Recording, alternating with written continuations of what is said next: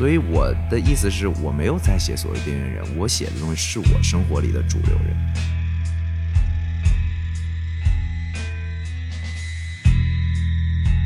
当人家在我曾经那个年纪遇到困苦的时候，会跟我交流，我只能提一些实际的意见。就你这时候跟人说坚持下去，相信文学会救，这都废话，这没有意义。你能不能给提人点有用的？没用的就闭嘴。有用的就告诉你，我当时是怎么靠这东西赚钱，或者想点招赚钱，然后写下去，写下去最重要。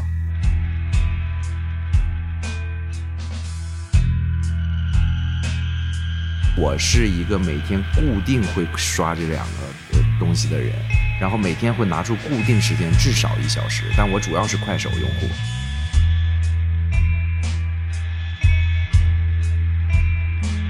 各位听众朋友，大家好，欢迎来到新一期的反向流行。我是主持人张婷，呃，也是书评周刊的编辑记者。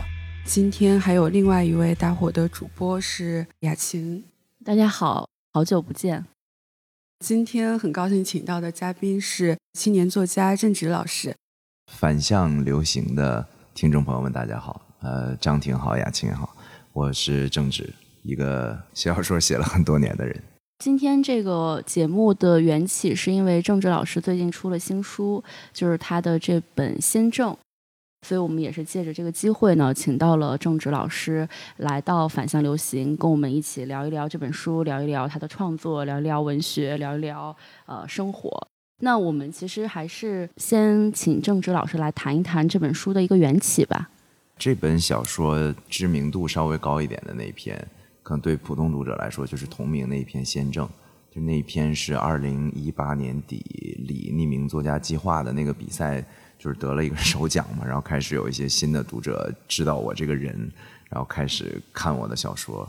新的这本书就是一个中短篇集，一共六篇小说，剩下的五篇小说都是在宪政之后这两年间写的，所以就是一个完全等于对我来说是一个新的书，新创作的一本书，然后也等于是近两年对小说这件事儿的一个综合理解和表达吧。当时为什么想到用这个小说作为这个匿名写作计划的参赛作品的？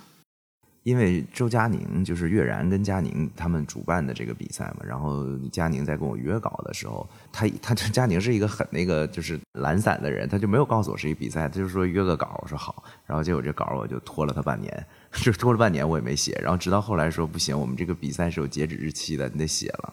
我说你也没告诉我是个比赛啊，他说我没说吗？我说没有啊。然后我这人其实就是好胜心还有点强。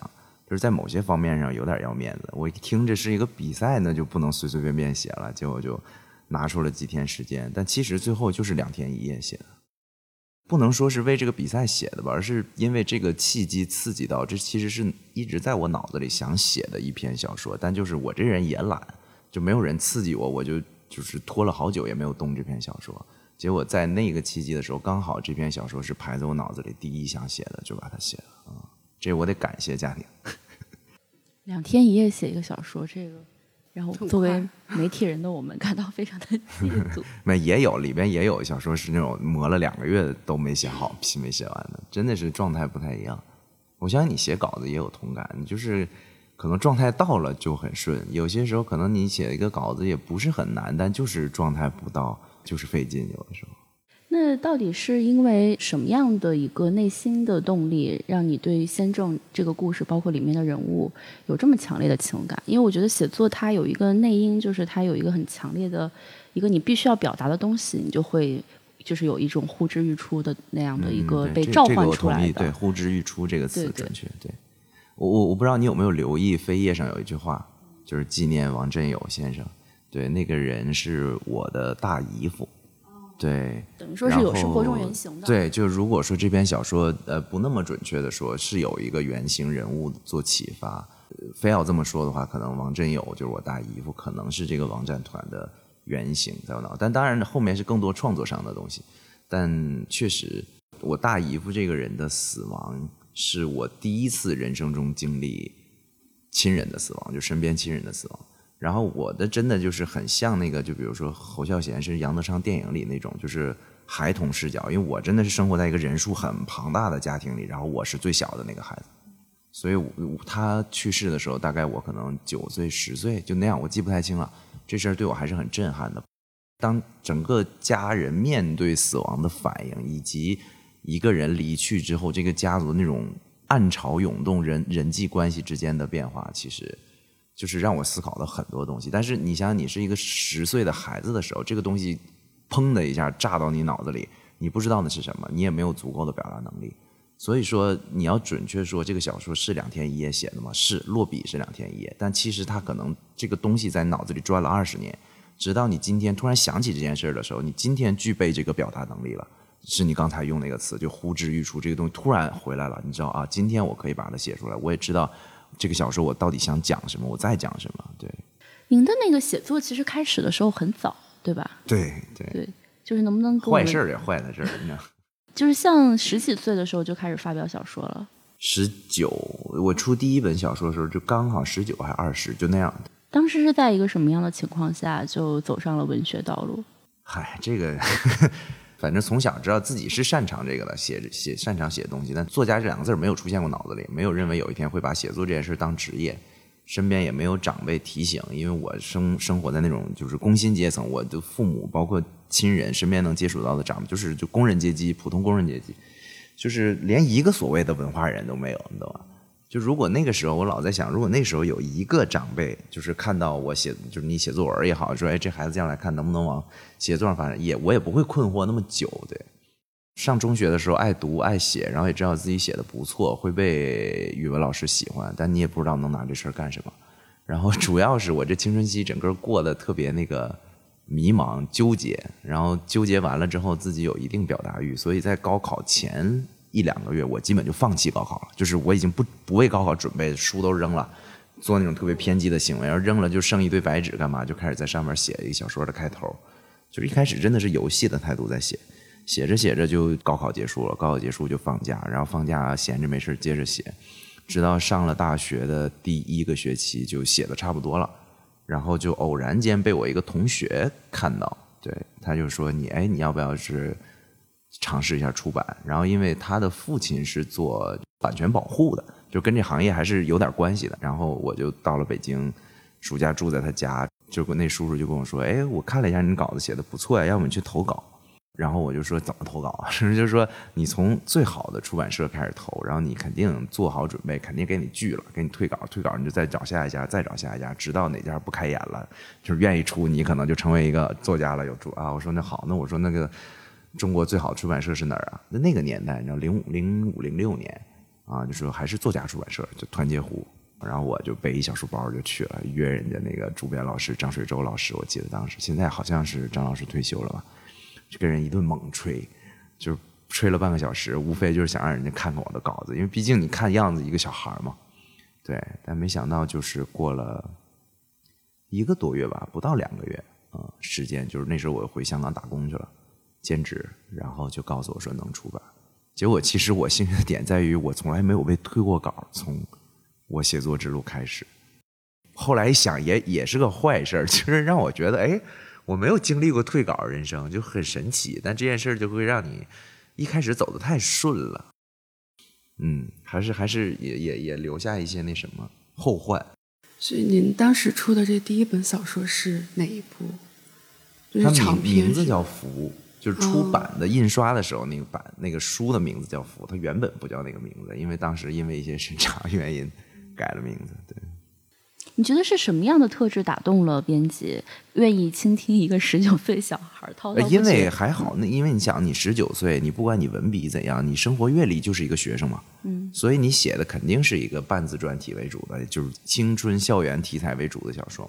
所以我当时的我的具体的那个一个女编辑叫深蓝啊，深蓝姐就是觉得，呃，她看到了她久违的青春的一些东西，里面有一些很有活力的东西，以及那种他用他的形容是比较浪漫的丧的那种感觉，然后他自己很喜欢。不知道就是你在读书的时候，就是初高中，是受到什么文学作品的影响吗？当时肯定没有这么清醒的认识，对，肯定是读完了之后，当时读小说就是为了消遣，就挑自己觉得好看、看得进去、看得懂的书，嗯，就比如说什么算好看，就是海明威、川端康成、爱伦坡、余华，这算好看。就是他他是故事性非常川芥川龙之介，他在写一个非常清楚的故事，就这种东西非常好读。那你比如说你那时候你把什么博尔赫斯摆我面前，那不行，我看看不了，看不进去啊。顶多到卡夫卡什么的，我就 就是差不多了。所以，当你回头等自己写了好多年之后，突然有一天你会意识到啊，现在你这么写东西的一个创作的意识，在那个时候确实那些你当时读的书对你的影响是很大的。某几个作家，你会清楚的知道受谁的影响。到现在，对，那当时肯定阅读没有任何功利心的阅读，就是打发时间。嗯，那您现在看来，您觉得是受谁的影响比较多？我自己不知道看自己清不清醒了，但我自己感觉。就是小时候的几个启蒙作家：蒲松龄、爱伦坡、余华，就是刚才我说那几个名字，就是说啊，马马马克吐温，其实我还很喜欢。这些作家的特质，的确可以在你的小说里面看到一种魔幻现实的，然后浪漫的，对于人的处境的这种描绘，但是同时，它又是有这种可读性的。聊到这儿，其实。对，我就觉得就是有趣的话题，这我第一次提起。其中不是有篇小说叫《霹雳》吗？对，就倒数第二篇。你有看过爱伦坡最经典有一篇小说叫《黑猫》？看过。对啊，那是他最经典的作品嘛。其实这个就是我就是有点像他，也不叫致敬吧，就是我喜欢。我原本这篇小说想叫《白猫》来着，后来觉得太无聊了，太无聊。人写着写着发现，哎，有一个对那个猫越写越感觉是对，开始生动起来，我就觉得哎，那样太刻意，太没劲。但是我直说，就是这个小说的主题其实跟《黑猫》的主题是一样的。黑猫其实讲的就是婚姻嘛，一个杀妻，把妻子砌墙里这么一个恐怖故事，然后他剖析那个男男主的心理，就是到现在了，突然重提起来，就很清楚的知道在受谁的影响，或者我特别特别喜欢，坚持喜欢谁。哦，我觉得聊到这儿，我们可以。聊一聊你笔下的这些男性形象。那我跟雅琴在读的时候，我们都觉得你笔下的这些男性，他们都处在一个比较边缘或者危机的状态当中。就比如拿这个先正来说，主人公这个王占团，那他是一个精神病人，然后当过海军是吧？然后复员后可能当过电焊工，但是后来又被这个厂里长期让他在家里面养病。他的生活状态是一个比较边缘的人物。那其他的一些故事里面，其实也有类似的这种男性主人公的形象。在我读的时候，这种形象是一个这本小说集里面比较鲜明的一个特点。还是挺想知道你为什么会关注到这样一种失落的，然后处于危机当中的男性形象，或者你自己有意识到这一点吗？其实说真的，在你提出这个问题之前，但我没有那么明确的意识，因为我对这个问题本身有一些意见。就边缘是怎么定义的呢？因为我经常会听到一些词，包括看到一些社会学家的论文也好，一些调侃的呃一些网文也好，边缘其实大家怎么定义边缘？谁是边缘人呢？到底？边缘可能是一个太。强大的一种定义或标签，或者说他们就处在一种失意当中，就是危机当中不那么如意的状态当中。其实“边缘”这个词相对来说，就是相对于主流来说。那我真的是很严肃想探讨这个，对对对，相对的。那你说主流是谁呢？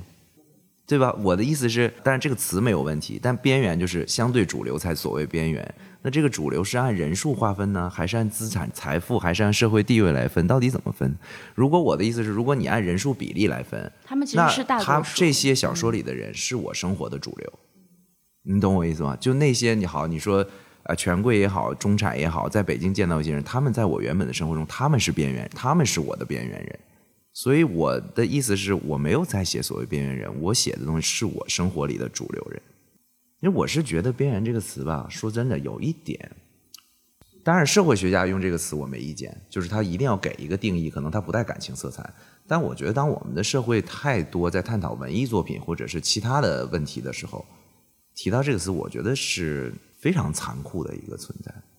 对，就我举个例子，如果有一天在北京北漂的人口已经达到百分之九十的话，那北京本地人就变成边缘。这个事儿到底怎么分？所以你说到底，你在写的是人。然后刚才张婷说的那个第二个问题，说失忆的这个，这个我真的也没有。就是我说这两个问题其实是一个问题。我写的这是我生活中主流的人，我见到的人生的大貌，主要的给我留下的样子，就是在我这看来，你说谁的人生有完全不失意的地方呢？其实你刚才谈的这些内容，我突然很强烈的感受到，就是你对你笔下的人物，呃，是怀有很深的情感的。那在就是带有这种情感的写作当中，它一定是你有一个丰富的你的经验。然后给你支撑这些素材，让你不断的可以去书写这些人物，并且对他们带有很强烈的情感。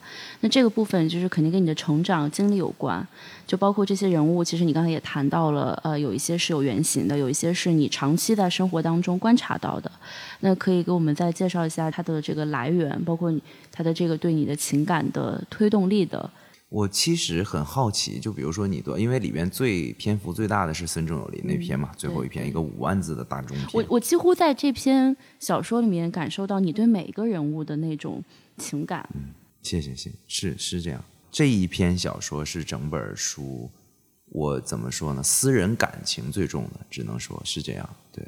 但像你刚才提到那个问题，就其实里面就创作上来讲，虚构成分还虚构比例还是为主，当当然还是为主。对，但是你要把它写到一个夯实的感觉，就是还有你说那种，我说啊，是不是一定要说依靠自己的经历啊？你要看主动去看很多，感受很多，你才能写。我觉得更本质的问题，其实作为一个作家，其实是天生的，就是你看人是不是有一个悲悯的心，其实是天生的。那你觉得这些主人公的危机跟他们生存的状态，跟你自己的某种危机或状态有没有什么关系？就除了刚才咱们聊到，可能之所以关注到他们，是因为可能就是有一种天生的悲悯和关注。那除了这个，有没有什么内在的联系？我我我其实得纠正一下刚才我自己，我觉得“悲悯”这个词我说的都太自以为是了。其实我觉得追求一个最好的状态是平视。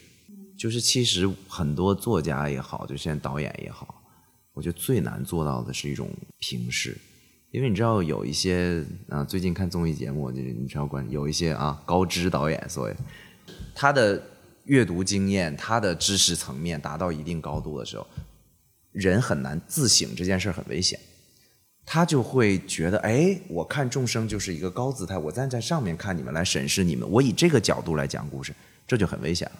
就是说，一个作家、一个创作者要干什么的？就是任何一个创作行业，他在向前走的时候，你必须要，当然要丰富自身，一直在提升。但你在这个过程当中，很容易丢失这个平视感，或者可能你从来就没有过平视感。就这个件这件事儿是一个很吊诡的事儿。当你要提示自己我要平视的时候，这个逻辑本身就有点意思了。就是说明，那你原本是怎么看待人的呢？难道你原本不是平视的吗？所以。它是一半，就是我原本会觉得，哎，我就是像你刚刚说的，我说边缘和主流的问题，我原本这些人就是我主流生活，他们包围着我，那我对他们就没有任何态度，我就是在平视。其实我也不是悲悯，没有，我只是对他们的人生更感兴趣。我为什么对富豪的生活不感兴趣？因为他们不在我生活，我也没见着，所以我对他们不感，我就是天然的对他们感兴趣。我想写他们的故事，我通过。创作一篇跟他们有关的小说，我看到的是我自己，有我自己的东西，因为我就是他们之一。我为什么用那种手法去写那个角色？就比如像过路工那种人。好，其实回到第一个问题，我是完全能理解，大家在聊的时候把这种人叫做边缘人，很正常。我一开始说就上价值了，就是是很正常。你管，因为大家为了简略沟通，管这种人叫边缘人，什么都很正常。但是每一个人。多么所谓看起来伟大还是渺小的生命个体，他的人生一定有至少那么一刻是非常浪漫诗意的。所以，我觉得你作为一个艺术家，作为一个创作者，画画的也好，写小说、搞音乐的好，你找到的就是那一点，那一个浪漫的点，就是你在别人看来，这就是一个人好像看似没有什么波澜的一生，一定有一个点巨诗意，一定是这样的。所以，真正我说不是悲悯啊，平视也好，就是你有没有这个敏感度和这颗心，你去找到这个东西。所以，像你刚才说问我说失意的这个问题，我每天都觉得很失意，每天都很困惑，每天都很痛苦，直到现在也是。对我写小说最大的给我自己最大的乐趣，也不能说乐趣，就是收益，就是只要写了小说，我就能稍微不那么痛苦。你自己其实也是把你的这个失意，然后放在你的小说里面，并且通过这个创作去解决它。那我我不知道，就是在你现在这样的一个生命状态里面，你有一些什么样的东西是是你耿耿于怀的呢？真正耿耿于怀的东西，我真的就会放在作品里，所以我才会觉得，就是说写小说为什么到今天来说对我都是一个生理需要、身心需要，都身心一样重要的需要。其实这个问题有跟你们好像在写接下来会问的一个问题有关，就是你说通篇看下来六篇好像都跟父子关系，除了霹雳那篇了，跟父子关系有很大的原因。然后这个是不是我一个创作母题，对吧？大概这么一个问题。我也是这件事是我在写这些小说的时候，并没有明确的意识，并没有说，哎，我要用六篇小说整本书来讲述，合起来讲述一个父子的，并没有。是我写完了以后，在别人的回馈以及我自己重新看的时候，才意识到的问题。对，就像这本书的排序，就这那篇文章是怎么排序的，是我跟编辑商量之后，我们突然意识到有这么一个顺序。所以才就是排成了这个样，就这条这个顺序在哪儿？它隐隐的有一个主线，就是一个这个男孩儿从很小一个男孩儿到少年，到跟这个父亲告别，然后离开家乡，一直想要逃，最后这最后一篇小说的最后一句话，你也跑不了，又回来。所以哎，我当时觉得挺有意思的，林主。所以像你刚才问那个问题，就是这可能就是我耿耿于怀的东西，但是我不写成小说的时候，我不会意识到。嗯，就可能我父亲过早离世这件事儿，以及我从小跟我父亲的相处模式，其实就很典型的那种中国式父子，不怎么说话，啊，就彼此不理解，最熟悉的陌生人，所以这也许就是我耿耿于怀的东西。嗯，我是觉得就是父子关系是一个中国，尤其是男性作家，很多人都是一个他的一个心结。但是当然，即使你不是不是艺术家。也一样是这样的，就是很多男性的成长，就是如果你有时候跟他们去聊天的话，这个都是一个挥之不去的东西。它当然跟我们这个结构是有关系的，尤尤尤其是当然这这。今天放眼世界，还是一个父权制的一个结构，但是中国可能它在这方面就更明显。那么所以说才有可能八十年代之后文化意义上的这种弑父的情节。但是即使是这样，你为什么要想弑父呢？也是因为这是一个呃所有人都要面对的问题。父亲成为了一个大家的大他者。我我不知道，就是你是否认同，就是很多可能文化分析、文化研究上面会常常用到的一种分析方法。我不是认不认同的问题，我是不太关心。嗯，对，我觉得文化研究，包括文化，包括就是文学批评，甚至是跟我自己的创作关系不大。就我有时候会看某篇，比如说文化评论啊，写的写的好，哎，我觉得有一些看到一些可学习的点，但是会不会影响到我创作呢？不会，就我还是该写什么写什么。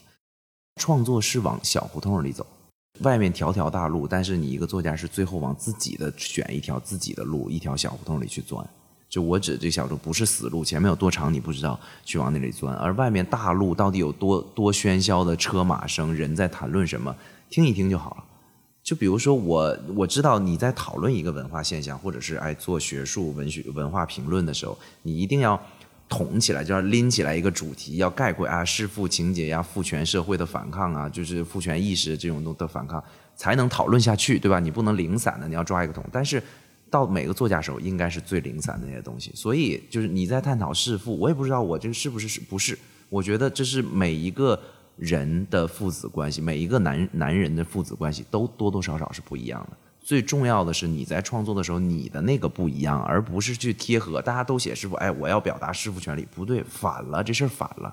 就是评论家、媒体在看完你们，比如说十个男作家写的，哎，都跟父子有关的情节，他们抓出来一个主线来讲，这事儿很正常。但你反过来说，哎，他在讲这个，我来写一篇给你看看，这就反，这就错了，这就走火入魔了。这种这几年有一个非常有趣的现象，就是大家还讨论什么？男性视角、女性视角，男性写作、女性写作。我记得二十年前也没有这个话题啊，二三十年前可能。我觉得非常没劲的一点在于，大多数在讨论这个问题的人，连“人”这个字儿都没太弄明白呢，就在前面加定语讨论。就是你人你还没太看懂呢，还没太理解呢，你就讨论男人和女人的区别，没什么太大意义。大多数的讨论关于这种问题，大多数人讨论的都没什么意义。我只听到极个别的声音，让我觉得，哎，这个想法很有趣，有点价值。大多数没价值，所以就是有人跟我聊这话题，我觉得没劲。就是男作家写男性视角故事写得好，作为女生，我觉得，哎，我是个女生，我觉得好玩。我看男人怎么想的，看呗。像我一样，我也看看张爱玲。虽然我觉得啊，女生是这样想的呀，那就是啊，我就是不知道她怎么想的。那有的时候，我又为什么要强装自己是为了展现自己一种写作技巧，我告诉你，我一个大直男，我就是能用女生视角写故事骗过你，然后我写一篇女生视角没意义。我干过这种事儿，写完之后我发现写的好差呀，就是因为我生活中我没有办法，我一定是以一个男性视角在体验生活，在看待人生。那我在写作时候强扭这个，我又没有这个天赋，我又没有那种就是中性感的天赋。那我写不好，所以最重要的是你拿出一个小说作品来，作品好不好？你你强扭说，我一个女性视角写这作品，这作品不好，你给人看有什么意义呢？但是有一种观点或者声音是说，之所以有必要去谈，不停的谈男性啊、女性、男性视角、女性视角去做这种区分，可能还是因为的确存在很多的不平等，或者是很多的被忽视、被遮蔽的问题，就是在这个。呃，男性、女性或性别议题上，所以需要把它区分开来。我我说的，我说的是，我看到太多问题的讨论是，他们在讨论，哎，说你不尊重女性，或者哪哪个地方其实对男性也不公平。这些人，我只我看到的大多数这种讨论是，其实他们并不是不尊重男性或者女性，那么他们对人还没有基本的尊重。如果你对人有足够的尊重，前面加个定语是男人、女人，你都会尊重。当然，我说，比如说女性权益方面，或者男男性也有弱势的地方，对吧？就是大家要彼此提出自己的声音，才能让这个社会讨论有价值去进步。那你怎么看待自己笔下的这些女性形象呢？我有看到你们给我提的，你们就是我接受一个事实，就是。我的创作里面女性的角色的笔墨哈，看就起码在这本书里笔墨少了。我有一本书就是好像还写写女性写挺多的，笔墨少了。但我不认可的是，我觉得这些女性形象是弱的。我觉得我这几篇小说里的女性形象都是强过男性的，虽然笔墨少。那你先给我举个例子，你觉得谁是弱的？哪个哪哪些女性角色弱？也不叫弱，就是整体上会觉得好像不如男性形象那么的鲜明。就比如说。王占团这个形象，或者是连家海、吕新开这些，就是读完之后你会非常非常鲜明。我记得是不是苏童老师说的？说王占团可能是近期他读过的写这个精神病人非常好的一个形象，对，呃，甚至是贡献了一个就是非常。鲜明的这样一个精神病人的男性的中年的这样一个形象，但是相比较而言，就可能，嗯，就很难找出一个同样鲜明的、令人印象如此深刻的、完整的、有体系的这样一个女性形象。相对应的呢，就是一些比较片段化的，比如说在这个《他心通》里面的母亲，她可能就是有一些迷信，然后又有一些固执，然后像凯旋门的那个母亲。我好像还读了两遍，但是呢，就觉得这个母亲的形象，你读了之后，她不会那么鲜明。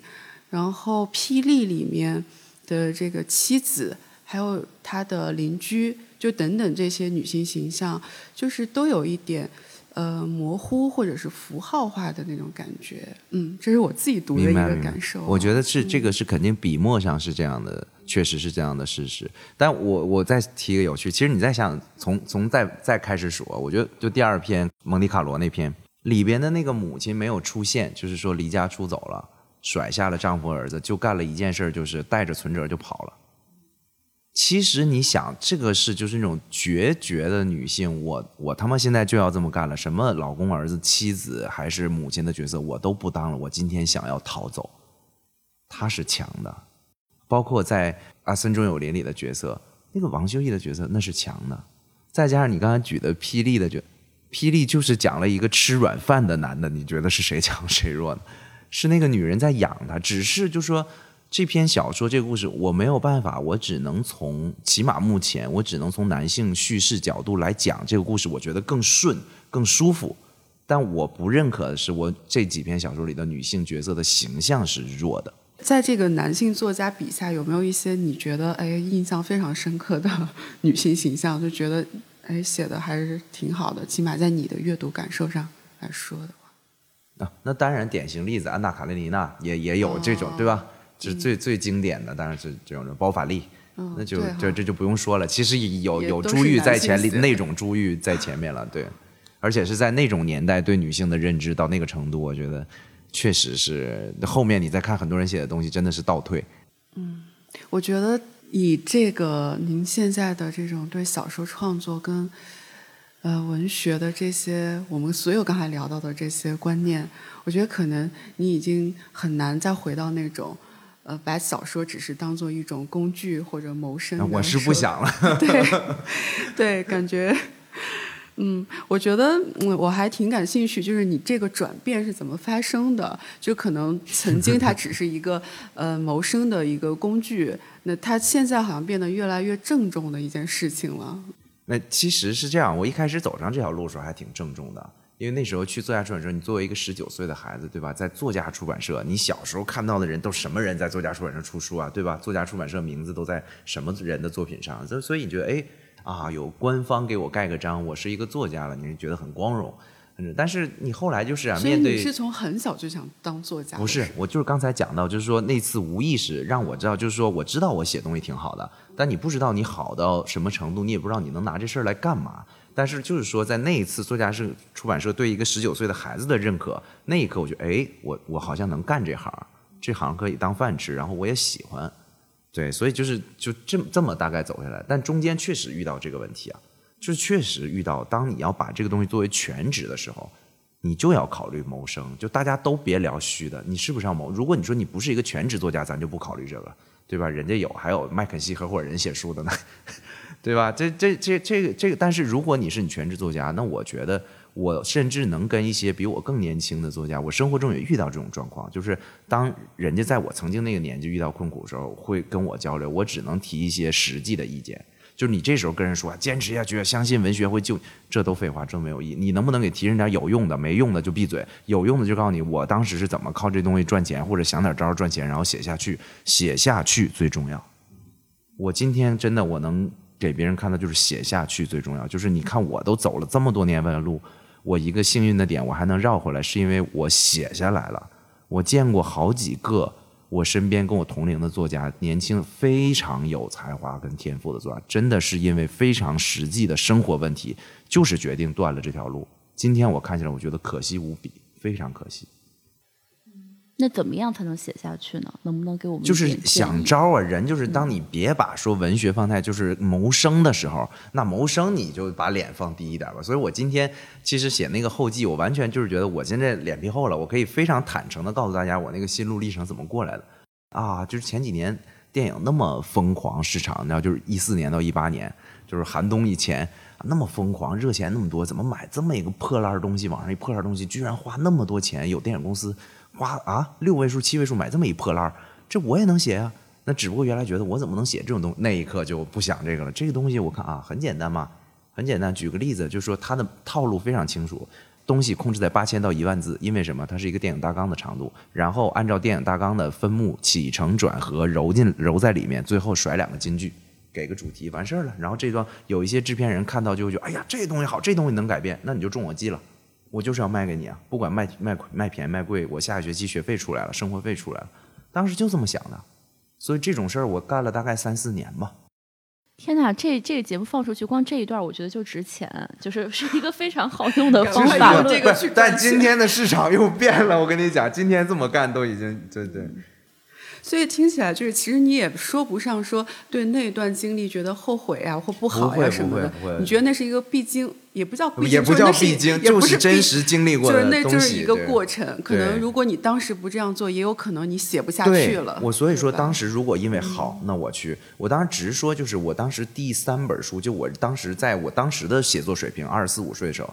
我还入围了，当时是什么人民哪个文学奖了入围了，我就觉得我写了一很严肃的长篇呢。那本长篇我写了两年多，最后卖卖了一年多，一一共卖了四千册，我得到的版税是九千块钱。你知道当时我在香港要是去麦当劳打工，一个月一万一，就是你要真的放弃的话，我何苦干这事儿呢？我何苦要干这个事儿？所以我就想，我必须要让写字儿这件事儿能给我赚点钱回来，不然我怎么坚持下去？所以这个反而是更重要。但是你再去看，那我的初心，你要真说说一俗的初心这俩字儿，我是真的为了写下去。所以那段时间我就想，哎，写什么都无所谓了。嗯，但是你从来没有想过，说我干点别的再绕回来写。呃，对，没有，因为我是一个，这是我个性的，我是一个无法分心同时做两件事的人。所以我只能写，那就是我没有等于我没有别的赚钱本。我我干过这种事儿，有过尝试。我好像从来没没在文章上写过，但跟人开过玩笑。就是我中间有一段时间，我想做点小买卖吧。就手里也就那么两三万块钱，做点小买卖。你知道我要干什么？我卖雪糕机。但你知道我把雪糕机卖到哪儿吗？东北。你说是不是有病？你觉得我这人有商业头脑吗？我去东北卖雪糕机，我转了一圈之后，发现没有人买，有毛病。你知道这人，然后就是到现在，你百度某个品牌的雪糕机，那个电话号还是我。我现在每年还会接到好几，因为我十几年没换过电话手机号，我现在就是每年还会接到几个，就是喂，你是某某雪糕机品牌的代理人，我想给你咨询一下问题。我说不好意思，我不做了，就是想过别的招没成功嘛。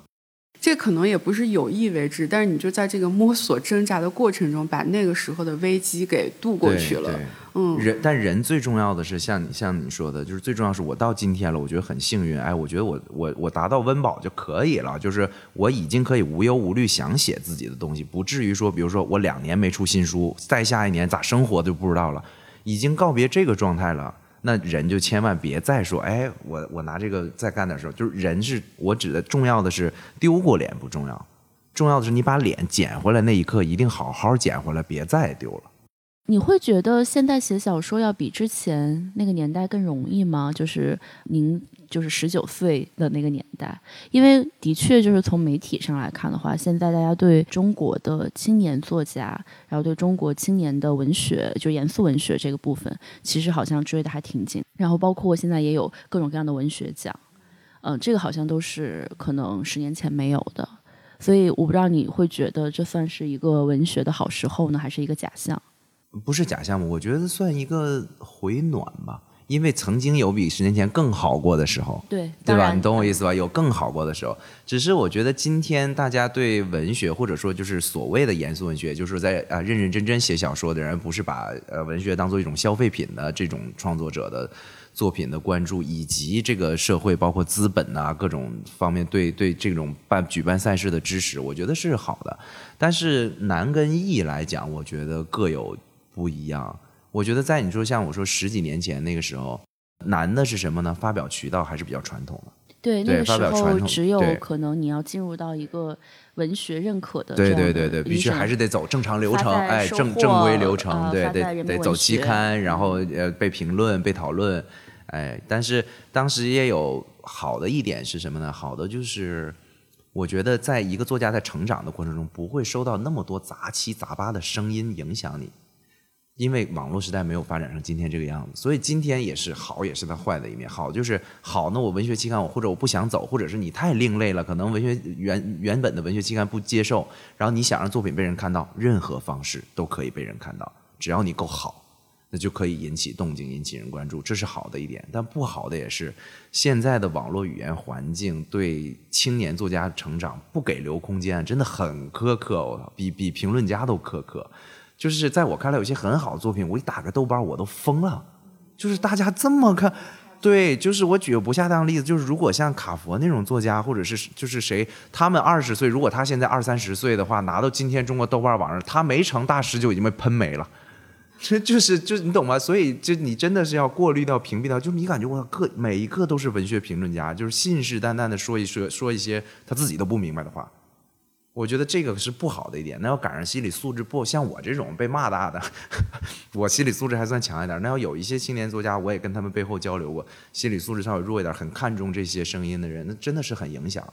就是一个作家的成长周期不输于一棵树的，他要很久去积累。就天除了个别天才型选手，他要很久的积累，他可能十年、二十年之后的变化非常大的。但是你在这个过程当中被很多声音给打击到的话，不是好事儿。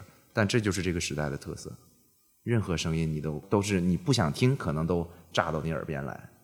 我觉得刚才咱们聊到豆瓣儿，还有网络上的这种舆论，就是现在这种反馈体系的变化，呃，让我想到。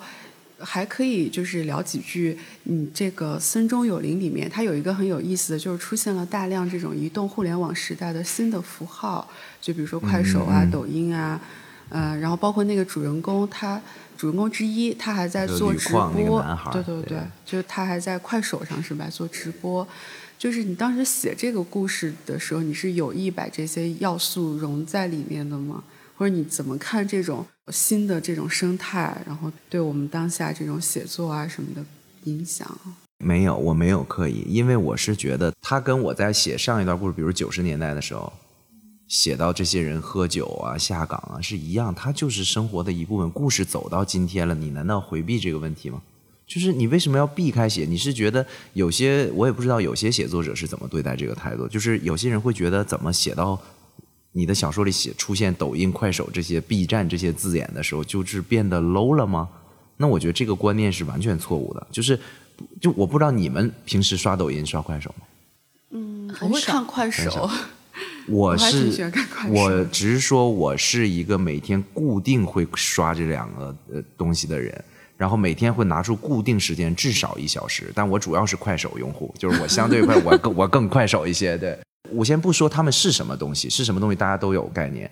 我说的是他在今天当代中国人的生活比重中，就是一个不可分割的一部分了。